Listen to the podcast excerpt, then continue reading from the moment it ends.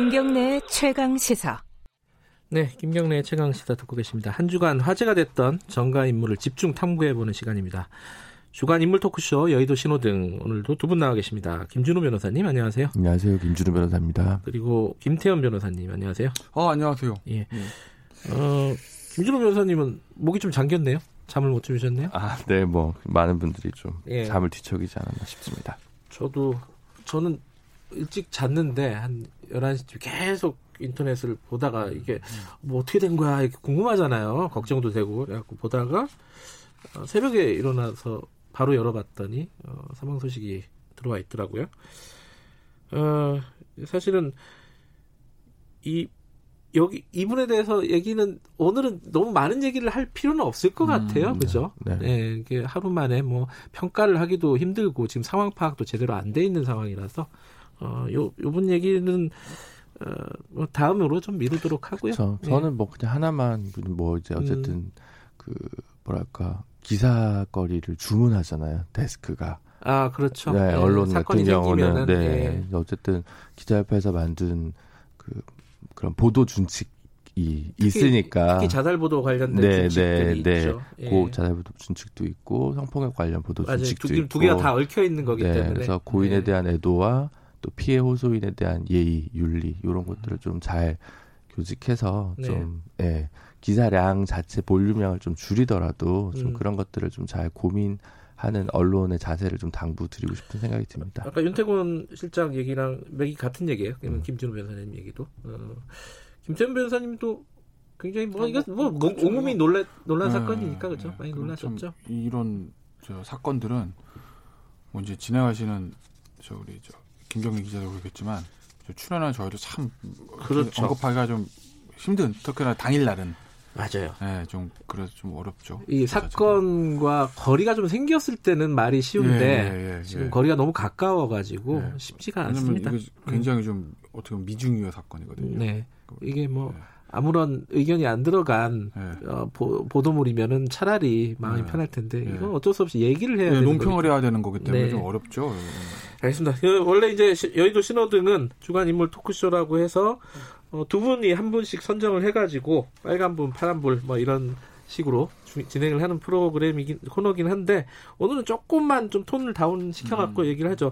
어쨌든 준비해 보신 한 주간의 화제 인물이라고 할까요? 네. 어, 또 준비를 해오셨어요. 김준호 변호사님은 누구를 갖고 오셨습니까? 네, 뭐 이번 주에 뭐 빨간불, 파란불 이런 개념은 아니지만 어쨌든 노영민 비서실장 음, 네, 예, 어쨌든- 어떤 의미인지는 알겠고요. 네. 부동산과 관련된 얘기겠죠. 네, 네, 네. 김태현 변호사님은 저는 저 최강욱 의원 열린우리당 아, 대표. 좀 전에 저희 어, 음, 열리, 전화 어, 인터뷰 연결해서- 하셨는데. 예, 예. 어, 미래통합당 쪽하고 같이 그 예, 예. 유출 예, 의혹 예. 사건이라고 할까요? 예, 예. 어, 최강 의원을 갖고 오셨다. 뭐한 분씩 얘기를 해보죠. 음. 노영민 실장은 어 굉장히 곤혹스러워졌어요. 그 네, 부동산 맞습니다. 때문에 그죠? 네, 네. 예. 그나마 이제 이낙연 의원이 좀 이야기를 하고 하면서 음. 그 이제 원래 서울에 있는 아파트 한 채와 청주에 있는 아파트 한 채가 있었는데 이제 1인 2주택을 다 1인 1주택으로 줄이자라고 본인이 제창하면서 서울이 아닌 청주 아파트를 팔면서 이제 좀 논란을 키웠죠. 근데 음. 결국 지금 이 서울 강남 반포 쪽에 있는 아파트도 처분하기로 입장을 표명하면서 그나마 좀 일단락 되었는데 여러 가지 그 시선이 좀 있을 것 같아요. 음. 음, 예를 들어 뭐 보수 야당 쪽에서 보면 다주택을 규제하는 자체가 위헌적이다. 이렇게 음. 이제 보시는 입장에서 또 어떻게 보면 1인 2주택까지 뭐 전부 규제를 해야 되냐. 이건 좀 너무 뭐랄까 정치적인 좀 그 레토릭이랄까 음. 그런 거 아니냐 이렇게 보시는 분들도 있을 것 같아요. 왜냐하면 지금 보유세나 이런 부분들도 3주택부터 세율이 다르고 2주택까지는 좀 물론 이제 액수에 따라서 2주택도 1주택도 그렇지만 1주택과 2주택의 세율의 차이는 없거든요. 현재는 네, 네. 왜냐하면 이제 뭐 노모를 모실 수도 있고 뭐 여러 지역에 직장이 있을 수도 있고 이런 경우에는 또 이제 되죠. 물론 이제 뭐 강남 뭐 3구에 두 채가 음. 있다 이러면 또 뭐 투기 목적으로 좀더 보겠지만 이런 경우까지 하는지 어쨌든 그럼에도 불구하고 본인이 오랫동안 지역구였던 청주에 있는 아파트를 팔고 고개 하나 좀 네, 걸렸었죠. 그렇죠. 그게 네. 있고 또 그러면 결국 강남 불패 신화를 청와대에서도 보증해 준 거 아니냐라는 음. 시그널이 그래서 비서실장의 행태로서는 좀 적절치 않은 부분이 있죠. 어쨌든 본인들이 음. 이제 꺼내놓은 말에 대해서 지행 합의를 좀 안 되는 부분이 있기 때문에 부동산 정책이라는 게 시장과 맞서서 꼭 싸워서 이길 수 있는 것은 아니다라고 보시는 분들도 많지만 네. 잡겠다고 했으면 그를 위해 최선을 다하는 모습은 보여줘야 되는 게 위정자들에게 바라는 태도거든요. 근데 그를 준수하지 못했다는 점에서 좀 화를 자초하지 않았나 싶습니다. 어떻게 보셨어요? 요 요거는 어 사실은 아, 좀 가혹한 거 아니야? 라는 시각이 있고, 그걸 조금 더 나가면은, 뭐, 주호영 원내대표처럼, 이거 반헌법적이다. 요렇게 갈 수도 있는 건데, 김태현 변호사님, 요, 요, 요런 상황은 어떻게 보셨어요? 저는 좀 가혹하다고 보는데 네. 반헌법적인 것까지는 왜냐면은 예를 들어서 그걸 조건에 붙여서 네. 그러니까 뭐 반헌법적 발상은 약간 정치적 레토릭인 건데 예. 안 팔면 잘라 우리가 아. 예를 들면 판검사들 안 팔면 임용 안 시켜줘 예를 들면 승진 안 뭐, 시켜줘. 네, 뭐 이러면은 이제 반헌법적인 거 맞죠 음. 그렇지만 이건 좀 불이익이 부과된 건 아니기 때문에 음, 반헌법적인 건 아닙니다 그냥 정치적 레토릭 주영 원내대표 판사 출신이 다 잘 알겠죠 음, 다만 이제 미래통합당 입장에서는 뭐 다주택자를 옹호한다 뭐 이런 문제가 아니라 네. 정부의 정책 방향 자체가 잘못됐다는 거예요. 음. 저도 아마 저는 저도 그렇게 봅니다. 음. 그러니까 부동산 정책이 아니라 저는 부동산 정치를 한다고 보고 아. 모든 이제 정책이란 게 목적이 있고 맞는 수단이 있거든요. 네. 현 정부의 정책이 야 우리는 무조건 다주택자 뭐 일가구 이주택이든 뭐 무조건 다주택자한테 중 중과세에서 음. 세수를 확보해야 되겠어. 네. 라는 목적을 가지고 하는 정책이라면 베스트. 음. 정책의 목적이. 근데 그게 아니라 다주택자들한테 중과세를 하면 아무래도 그 견디다 못해서 물량이 좀 나올 거고 네. 그래서 물량이 나오면 공급이 늘어날 테니까 수요 공급 원칙상 주택이 떨어질 거야. 음. 라는 부동산 가격 안정 목적으로 한 정책이라면 0점. 저는 그렇게 음. 얘기를 해요. 근데 속내는 모르겠지만 겉으로는 부동산 가격 안정화를 위해서 이거 보유세랑 저 종부세 중과세 한다는 거거든요. 음흠. 그러니까 저는 이게 부동산 정책이 아니라 정치라고 말씀드리는 거죠.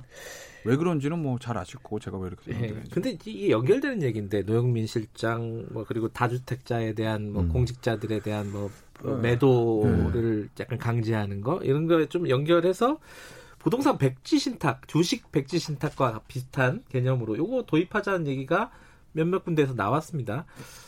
요거 어떻게 생각하세요, 김진우 변호사님? 근데 저는 두 분 다 변호사님이시니까. 아니 뭐 위헌적인 걸 떠나서 어.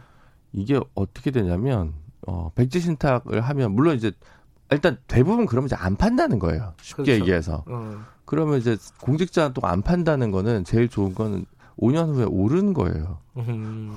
그- 그러니까 이게 무슨 의미가 있는지. 그러니까 뭐 말하자면 처분을 주식 같은 경우 변동성이 크니까 계속 들고 있는 게 회사의 명운이 좀 어떻게 될지 알 수 없는 상황이긴 한데 어쨌든 그게 다 유리하게 갈 마음이 그렇게 갈 수밖에 없거든요. 스톡 음. 옵션이나 이런 걸 줄 때도 장기 보유를 하고 나서 행사를 하게 하는 게 회사의 장기 가치와 펀더멘탈이 높아진 상황에서 본인과 음. 어, 회사의 이익이 일치하는 그런 개념도 있는 거거든요. 그래서 저는 좀 무슨 얘기인지는 알겠는데 음. 조금 이렇게 핀트가 좀 어긋나 있다. 그 정확한 어, 처방전인지 음. 의심스럽다라는 음, 정도입니다. 음. 그렇군요.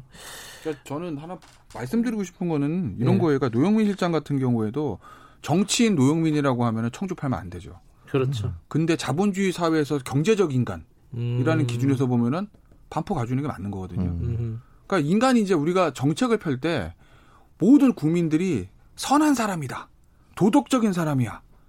우리가 좋은 의지를 가지고 정책을 펴면 따라올 거라고 하면 오산입니다. 음. 인간은 이기적인 존재고 경제적 동물이에요. 남한테 해를 주지 않는 이상 최대한 내가 노력, 최대의 어떤 경제적 효과를 얻고 싶은 게 자본주의 사회에서 살아가는 인간의 본성 아니겠습니까? 음. 거기서 남한테 해를 주면서 이득을 하는 건 범죄자인 거고. 예. 그게 아닌 이상 대부분의 국민은 그렇다는 거죠. 네. 국민들은 그런 사람이다라는 거를 전제를 깔고 정책을 써야 되는데 아 우리가 선한 의지로 하면 국민들이 따라오겠지? 왜요? 음. 이거의 현실적인 문제들을 좀 자각하실 필요가 있다라는 이제 음. 청와대 정책 당국자들이. 오늘 뭐 부동산 정책 발표된다니까. 오늘 그 연기되는 아니 걸로 당정 협의는 연기가 네, 됐는데 네. 발표는 아, 한다는 거예요. 네, 네, 네. 예. 저는 이것도 효과 전혀 없을 거라 보는 게 예를 들어서 음. 방향이 똑같잖아요. 안 됐잖아요, 이제까지. 음. 22번이든 4번이 숫자의 문제가 아니라 안 됐으면 방향을 바꿔줘야 되는데 또 그대로 갑니다. 이게 먹히겠습니까, 시장에?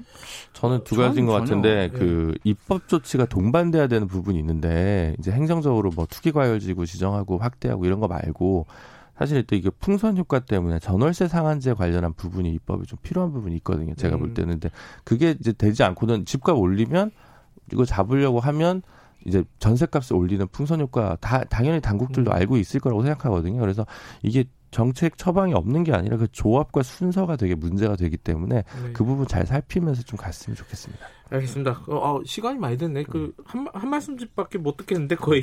자, 최강욱 의원, 최강욱 열린민주당 대표를 갖고 오셨는데, 김태현 변호사님. 어, 항상 화제가 되는 분이에요, 사실은. 근데 어제 화제가 된 거는, 네. 어, 법무부 문, 그 네. 알림, 문자가 유출이 된 거 아니냐. 근데 본인이 지금 부인하고 있고. 부인은 부인하고 계시고 네. 일단 부인하는 거 법무부 쪽에서도 뭐제간 최종안 이렇게 얘기를 했어요. 그 실수가 있었다, 네, 실무적으로. 근데 이제 그 얘기들도 한번 맞았다 맞아는 떨어져요. 음. 뭐 이제 저 추미애 장관이 초안을 주고 네. 대변인이 수정해서 최종안을 만들었는데 대변인은 당연히 최종안만 언론에 보냈는데 장관은 초안 언론 최종안 다 나가는 걸로 알고 있었고 음. 장관의 보좌진 아마 정치인들 때부터 보좌진이겠죠. 음. 보좌진은 지인들한테 초안하고 수정안 다 보냈다. 음. 근데 초강국 대표는 이 SNS에 있는 뭐 최민희 의원 전 의원 얘기 음. 나옵니다만 그걸 받아가지고 본인이 복사해서 붙였다는 건데 좀 음. 납득이 안 되는 거 기자시잖아요. 네. 언론에 브리프할 때 초안 다 나옵니까? 초안은 안 나. 근데 초안이라고 이제 유출을 네. 했다는 건지는 잘 모르겠어요. 아, 그러니까 어. 어제 법무부 어, 제 얘기는 그래요. 아, 법무부 네, 법무부? 얘기는 그래요. 어제 아. 법무부 쪽 얘기는. 근데 아, 그, 우리가 그, 또 그게 뭐- 납득이 안 된다. 진짜 기사 네. 주고 보도자료 민변일 때 많이 써보셨잖아요. 음. 주- 버전은 버전도 있습니다. 네. 당연히 음. 최종안만 나가죠. 네. 초안이 나가는 경우 어디 있어요? 그리고 지- 보좌진들이 초안 나가는 초안까지도 언론에다 나가는 줄 알고 지인한테 유출했다는 그 해명이 아주 초보자들이면 그럴 수도 있을 때 한데 음. 속된 말로 선수들이잖아요. 그러니까 음. 저는 그 해명이 납득이 안 된다는 거고 SNS 돌아다니는 거 복사해서 붙였다는 건데 그저 최민희 전 의원이 저 하- 링크 가지고 저 올려놨던 거가 좀 내용 다르다는 거 아니겠습니까? 그 제목이 네, 달라요. 그러니까 내용은 복사한. 거를 네. 그냥 수정하는 사람으로서 붙이면 그냥 붙이지. 그래서 하여튼 좀 네, 해명이 납득은 안 된다 저는. 음. 그리고 이게 제가 왜 이제 문제를 삼냐면 만약에 이거를 어, 예를 들어서 민주당의 법사위원장이 윤호중 의원이 먼저 알았다고 하면 그래도 좀 나아요. 왜? 음. 법사위원장이기 때문에 법무부에 관한 문제를 미리 네. 요구할 수도 있는 것이거든요. 청하국 의원은 법사위원도 아니고 더군다나 이 검언유착 의혹 사건에서 이해관계자입니다. 음. 어찌됐건 피고발인 된 사건도 있고 네. 반대쪽에서는 저 지보자 지모 씨, 그다음에 MBC 음. 최강욱 전 최강욱 의원의 뭐 권한 유착이라는 그런 얘기도 하잖아요. 그러니까 음. 어찌 됐던 간에 제가 뭐 피의자라는 얘기는 아닌데 이해 당사자는 거예요. 음. 근데 그 이해 당사자가 여기에 좀 이런 부분에도 깊숙이 관여했다는 좀 의혹을 주는 건 이건 굉장히 문제가 있는 거죠. 어떻게 보세요, 김진우 변호사님? 최강 의원님이 원래 팬덤도 좀 강하고 SNS도 강하신데 저는 이제 의원이 되셨으니까 네. 좀 적시성이 좀 늦더라도 좀 더 예리하게 칼을 벼려서 찌르는 게 좋지 않겠냐. 예. 이게 너무 시간차 공격을 이제 조금 자제하시고 퍼거슨의 말을 네. 기억하라. 네. 뭐 이런, 뭐 이런 뜻인가요? 그, 그런 것들이 좀 필요하지 않나라는 생각이 좀 음. 듭니다. 예. 이게 그 뭐랄까 고, 고발까지 고려를 하고 있다 아까 미래통합당에서 그 거기까지 가야 된다고 보세요? 근데 뭐 사실 저는 기본적으로 제가 제일 싫어하는 것들 중에 하나가 여의도의 문제를 서초동 가져가는 거거든요. 아, 모든 여, 그건 여야 정치인 진보부 다 똑같습니다. 뭐만 하면 서초동이에요. 음, 근데 그 사실 여의도에서 해결하는 게 맞는데 어찌됐건 간에 뭐 법적 고발, 뭐 법적 미래통합당 입장에서 고발한다고 뭐 중앙지검에서 수사 잘 될 거라 생각하고 하겠습니까? 아니 뭐 그건 아닌 제스처, 거죠. 제스처 제스처죠. 정치적인 예. 건데 어쨌든 정치적으로는 문제 저는 문제 삼을 필요는 있다고 봐요. 음, 이거는. 저는 전좀 문제가 뭐 있는 상황이라고. 문제가 이- 있다고. 볼 수 있는데 네. 언어의 인플레도 과해서 이걸 제2의 국정농단이라고 표현하는 아. 분들도 좀 과하다. 아. 그 정도. 그렇군요. 아, 어쨌든 뭐 오늘 상황이 상황인지라 어, 여러 가지로 마음이 무거워서 얘기가 이렇게 쉽게 잘 나오진 않았습니다. 어쨌든 두 분 다 고생하셨습니다. 네, 예. 다음 주에 다시 뵙겠습니다. 예, 김준호 변호사님 그리고 김태현 변호사님이었습니다. 김경래 최강기사 이번 주는 여기까지 하죠. 어, 많이 놀라셨을 겁니다. 주말에 많이 추스리시기 바라겠습니다. 다음 주 월요일 아침 7시 20분에 돌아옵니다.